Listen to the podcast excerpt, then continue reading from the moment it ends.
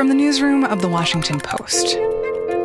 Hello, Herr Jung. Hier ist die Luisa Beck von der Washington Post. Hi, this is Beth Reinhardt at The Washington Post. It's Lori Aratani over at The Post. I'm good. This is Post Reports. I'm Martine Powers.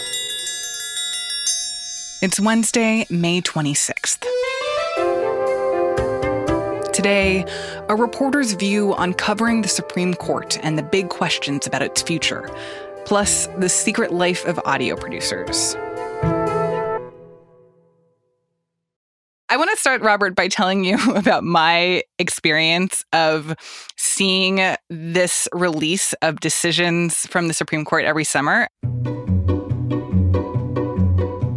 When I used to be like a summer intern, I would see these videos of the summer interns from the news stations who would be at the courthouse grabbing these decisions, like racing through the courthouse and out onto the steps of the court with the decision in their hands. Bill, stand by. We want to go back now to the Supreme Court. Uh, you see some of the interns running out with the decisions. Jan Crawford has more information. Jan, what have you learned? And I was always like, oh man, I wish that I worked for those people so that I could, so I could like be running through the streets with a Supreme Court decision in my hands. But um, that's all to say that I feel like this is a very uh, exciting time every year when these decisions are about to come out. Yeah, at the at the court we call that the running of the interns.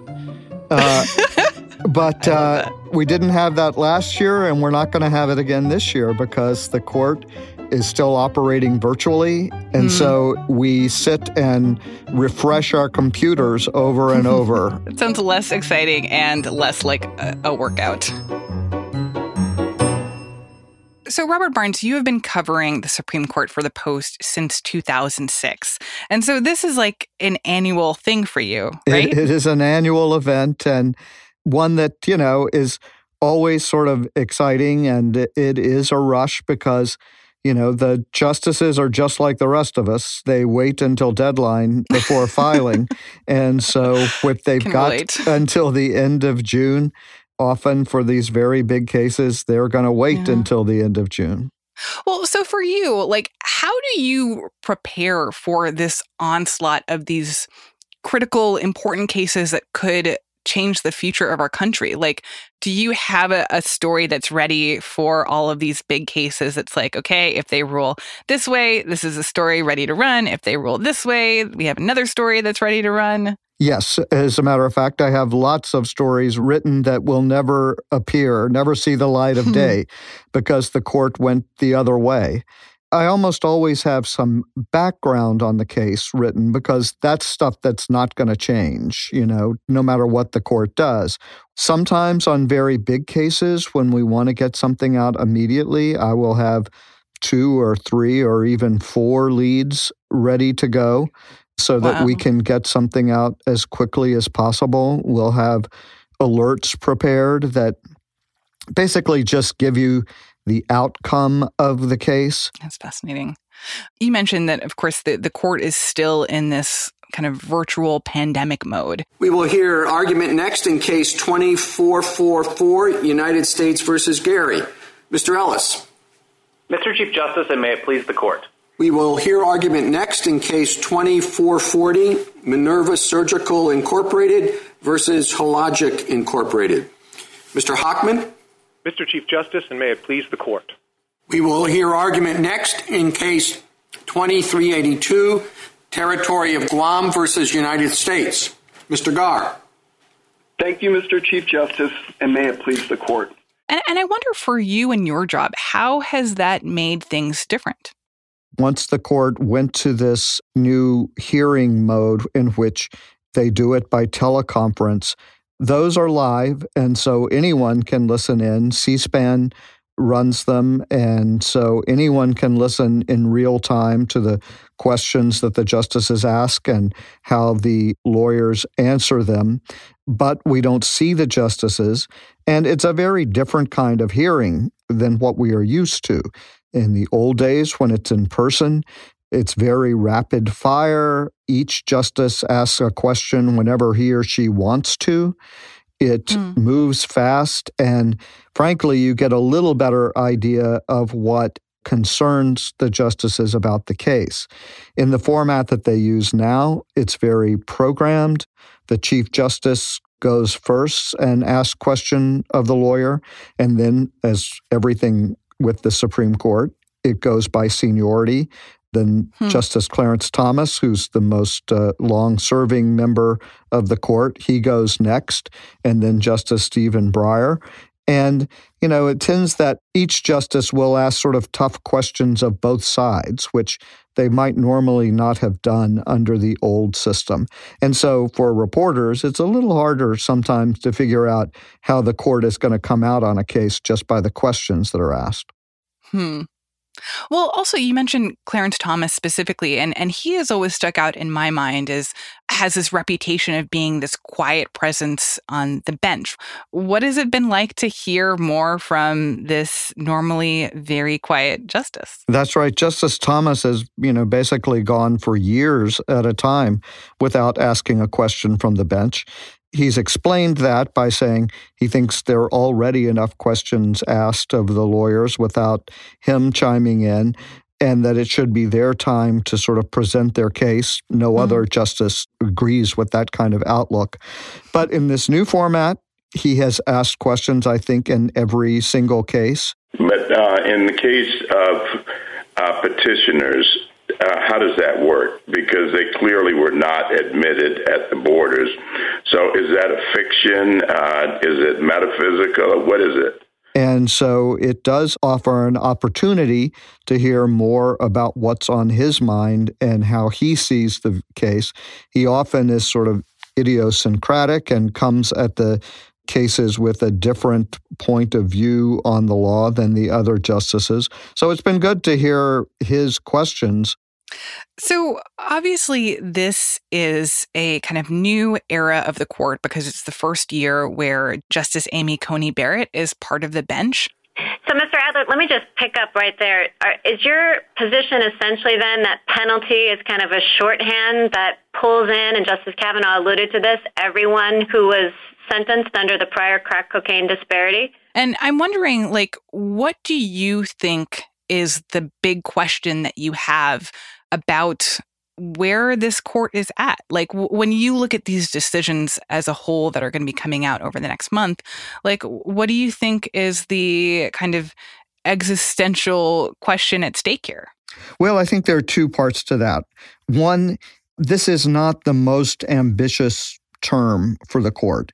It doesn't have a docket as controversial as it had last year, for instance there aren't as many big cases. And that's typical when a new justice joins the court. The court tends not to take a lot of huge cases or throw the new justice in right away on some very controversial issues. So, you know, we may end this term without knowing a whole lot about Justice Barrett. On the other hand, we do know some things already. We know that she sides with uh, her fellow conservatives almost all of the time. We know that she impacted the way the court decided some emergency applications related to COVID restrictions. These are COVID restrictions on church gatherings. And she absolutely shifted the court's majority that much more often sided with the churches saying that they had a constitutional right to worship, that these COVID restrictions couldn't impinge. We've also seen for next term that the court has taken two cases that they wouldn't have taken under the old court membership. One, they've taken a case about the right to carry a gun outside someone's home to get a license to carry a weapon the court has not taken a big Second Amendment case in a decade until she joined the court. And the court has taken a very controversial abortion law up, a Mississippi law that basically bans the procedure after 15 weeks. Hmm. You know, there are lots of laws like this that states have passed to try to challenge Roe v. Wade. The court has not accepted that challenge. That lower courts have struck those down, and the Supreme Court has refused to get involved. But just recently, the court said it was going to take up that Mississippi case in its next term beginning in October. That wouldn't have happened, I don't think, if Justice Ginsburg was still on the court and Justice Barrett was not there. And I'm sure this question of like how conservative has the court really shifted is a question that's also in people's minds for this round of cases that are going to be decided uh, in the next few weeks. Can you kind of tick through the laundry list of like what are some of the cases that you're going to be having your eye on? Well, one is the Affordable Care Act. The Affordable Care Act has been the law of the land for 10 years. The healthcare sector has reshaped itself in reliance on the law. Tens of millions of Americans rely on it for health insurance that they previously couldn't afford. Millions more rely on the Act's other protections and benefits. To assume that Congress put all of that at risk when it amended the law in 2017 is to attribute to Congress a recklessness that is both without foundation in reality and jurisprudentially inappropriate. This is the third big challenge to the Affordable Care Act that's come to the Supreme Court. It's a somewhat complicated case, but it boils down to whether or not some changes that Congress made when Republicans controlled Congress and President Trump was in the White House, whether those meant that the uh, so called individual mandate to buy health insurance should be considered unconstitutional. And mm-hmm. if that's the case, whether the whole entire Affordable Care Act has to fall or whether that can be separated out. From oral argument, it sounded as if there was a majority on the court that would say even if the individual mandate now is unconstitutional, that doesn't mean that this entire law and sort of all of its aspects that people like, such as keeping your kid on your insurance policy until they're 26, that all of that doesn't have to fall. But, you know, the case was argued in November. We still don't have a decision in it. And so that indicates that there is not unanimity on the court about these issues. Hmm. So that's the Affordable Care Act. Um, questions about that. What are some of the other issues that are going to be coming up? There's an interesting case that looks at sort of the issue of religious liberty versus a city's desire to protect gays and lesbians from discrimination. I think here, Your Honor, at the end of the day, what the city has done is worse than cutting off its nose to spite its face. What it is doing is cutting off homes from the most vulnerable children in the city despite the Catholic Church. And that's a case from Philadelphia where the city, for the longest time, had a contract with Catholic Services and the Catholic Services sort of vetted couples who wanted to become foster parents. But Catholic Charities refused or said that it wouldn't work with same sex couples because that violated the church's teaching on marriage. Philadelphia said that that violated the city's law against protecting gays and lesbians from discrimination, and they moved to end the contract with Catholic Services. So the court took up that case also in November, and we don't have a decision in it yet. But it could provide a real clear test of whether religious organizations are exempt from city and state anti discrimination laws. So, Robert, there's one last thing that I want to ask you about, which is Justice Stephen Breyer. He is 82 years old. He has been on the court since 1994, and there are a lot of calls for him to retire, especially calls from Democrats who want to see another more liberal justice replace him eventually. So, is Breyer going to retire? Well, if I knew that, I, I would be not in journalism, but in playing the stock market, right? we don't know. He has sent some sort of conflicting signals, which in one area, his friends and former law clerks say that, of course, he's considering it. On the other hand, he just hired a full contingent of clerks hmm. to start next term. Now, that doesn't always mean something. Usually, those clerks end up with other justices if the justice decides to retire. But, you know, it just sort of adds to the general, we don't really know what he's going to do. I have to say, it's rare that you see such a concerted campaign to get someone to retire. I wonder if it feels kind of rude to him to have all these people be like, leave the court now, please. Yeah, I mean, you know, this group Demand Justice has hired a truck to drive around, you know, telling Breyer to retire. But, but well, but just to be fair, I want to point out like why there is so much urgency though. Because I mean, I think that when you think about where the Senate is right now, obviously the Senate would need to confirm a justice, but the phrase that I keep seeing people use is that like Democrats are basically one cancer diagnosis away from losing the majority in the Senate, and that this could be an actual very narrow window to be able to replace Breyer with someone that they really want to have in his seat. That's right. And, you know, it's interesting that we have gotten to the point where we think that a Supreme Court nominee can't be confirmed unless a party controls both the White House and the Senate. Hmm. It used to not be like that. But you know, the partisan politics have reached very deeply into this confirmation process. And, you know, there is the example of Justice Ginsburg. She resisted calls to retire while President Obama was in office so that he could nominate her successor. You know, she was quite frank about the idea that she didn't think that Trump was going to be elected. She stayed on and she didn't make it to the end of his term. She died in September. The Republican Senate moved very quickly to nominate and confirm Barrett, despite Ginsburg's wish that the next president be allowed to do that. And so there is certainly reason for Democrats to be concerned about it. The other thing is, you know, President Biden has said that he would nominate the court's first African American woman with his first nomination. And so there are Democrats who say it would be fitting for a liberal justice like Breyer to step aside now to make sure that that could happen.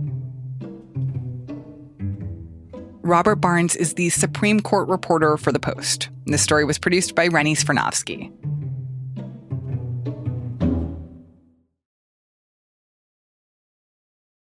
And now, one more thing about our show. A few weeks ago, we got a letter from a listener named David, and he wanted to know about our credits. Recently, you may have heard, we've been adding the names of people who work on our podcast to each story. So we'll say, so and so produced the story, today's episode was mixed by so and so. And David was really curious about this. He wrote to tell us that he doesn't really know what it means to produce a story or even to mix an episode of the show. And so he had this really great suggestion to devote a whole segment to pulling back the curtain on what exactly a producer does. So we called up our producers during their days. Hi. Hello. Hey, just one second. Hello. And we asked our producer and editor, Alexis Diao, to walk us through what a producer does. Okay, I'm recording. This is file 23. How do I? It's funny when you ask me, like, what does a producer do? And I'm like, yeah, I don't like everything. I mean, n- not everything, but a lot. I'm working on like eight different things.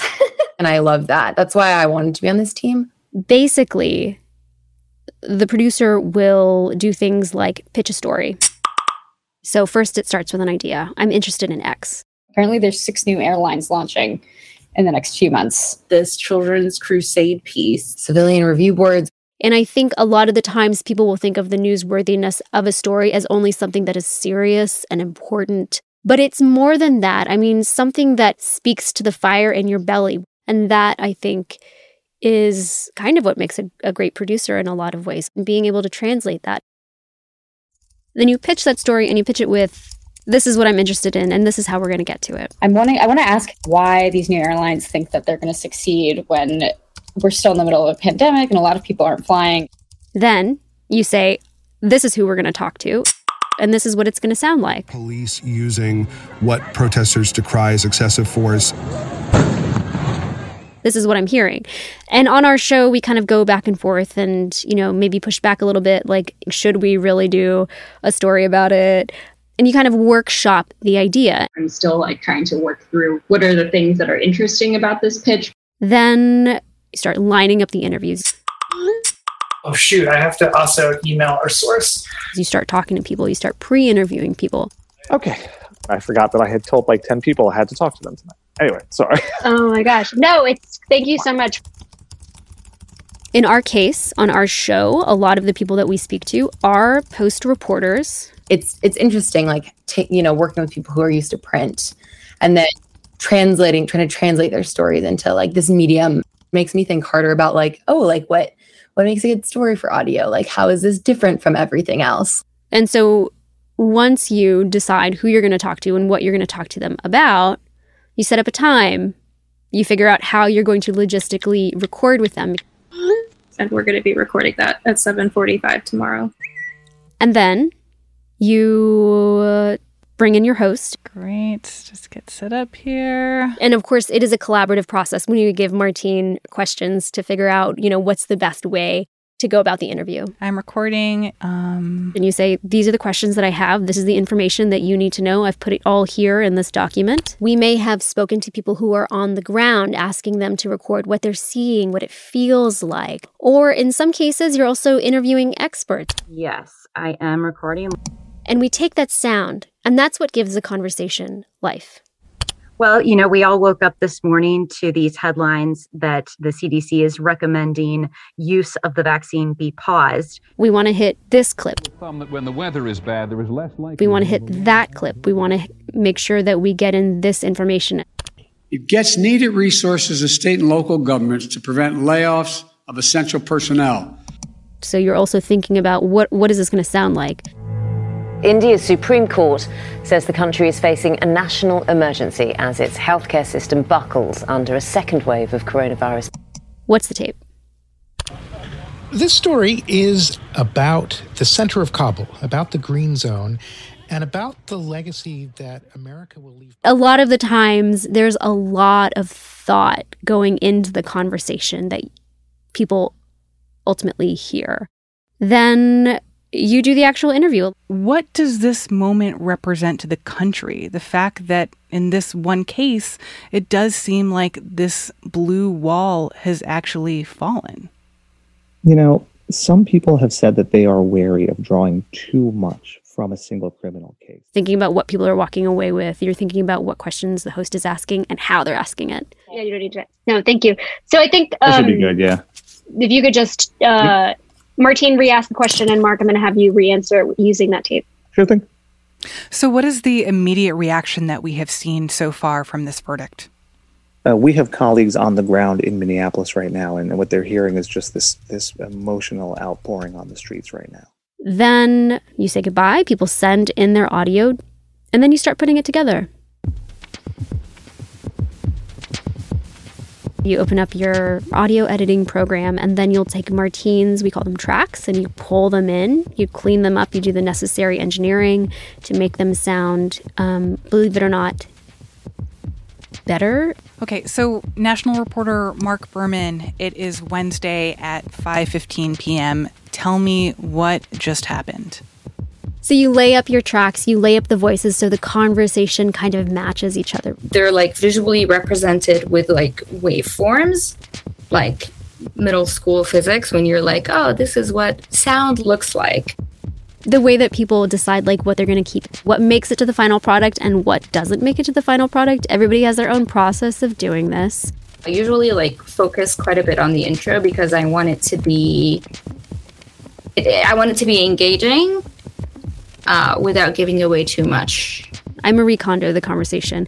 You know, take the parts that are most compelling and I clean them up. I try to make the conversation a little more snappier. I try to make sure it hits the right rhythm and the right tone that we're looking for. If it's a serious conversation, then it has to have a serious tone. If it's a lighter conversation about, say, chicken wings, then it's going to be a little faster. Do you know the origin story of chicken wings that makes this situation even more bonkers? Well, chicken wings were created because they were getting thrown in the garbage. Yes, which nobody knows. So you basically take that conversation, you share it with the team, and an editor will then listen to it. I will turn off notifications and let the team know I'm I'm just settling in to listen to something for the next 25 minutes. The editor also looked over your questions so they know what you're you're getting at um, and will give you feedback. They'll say this makes sense. This is great. Get rid of this. Move this. There's lots of those little like, wait, so how should we phrase this? Even though you've done so much work on the front end thinking about what you want and you've spent time with the reporter,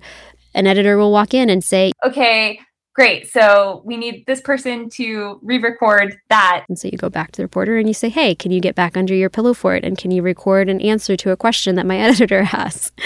um, so then we will edit things and people will listen to a draft of it. There will be a script, of course, and people will look for things like is the draft of this conversation what we had originally envisioned it to be? Does it answer all of the questions that we originally had? Is it factually correct?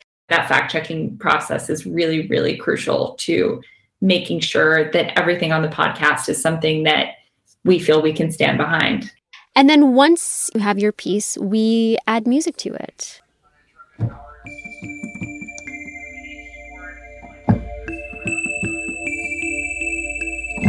I'm definitely looking forward to the scoring portion of it. So, you know, spending some like uninterrupted hours just with a MIDI keyboard and like messing around in Pro Tools.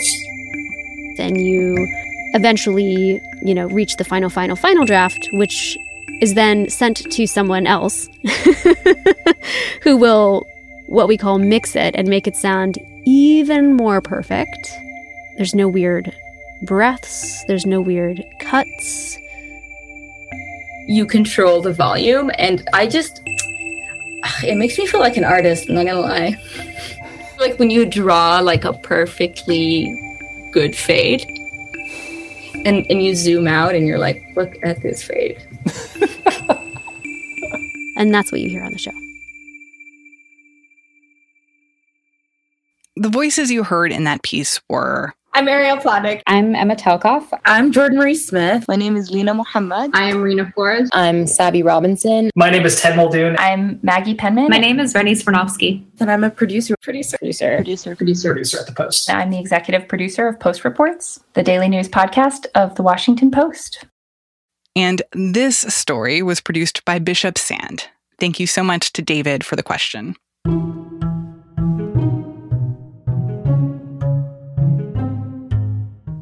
That's it for Post Reports. Thanks for listening. Today's show was mixed by Linah Mohammad. If you're a fan of the show, leave a review on your podcast app. We recently got a review from a listener with the username MathGuy1094. He said, quote, I discovered podcasts a few days ago and it is changing my life. Podcasts are amazing. If you too feel this way, leave us a review. And thank you so much to Math Guy. We are so glad that you found us. I'm Martine Powers. We'll be back tomorrow with more stories from the Washington Post.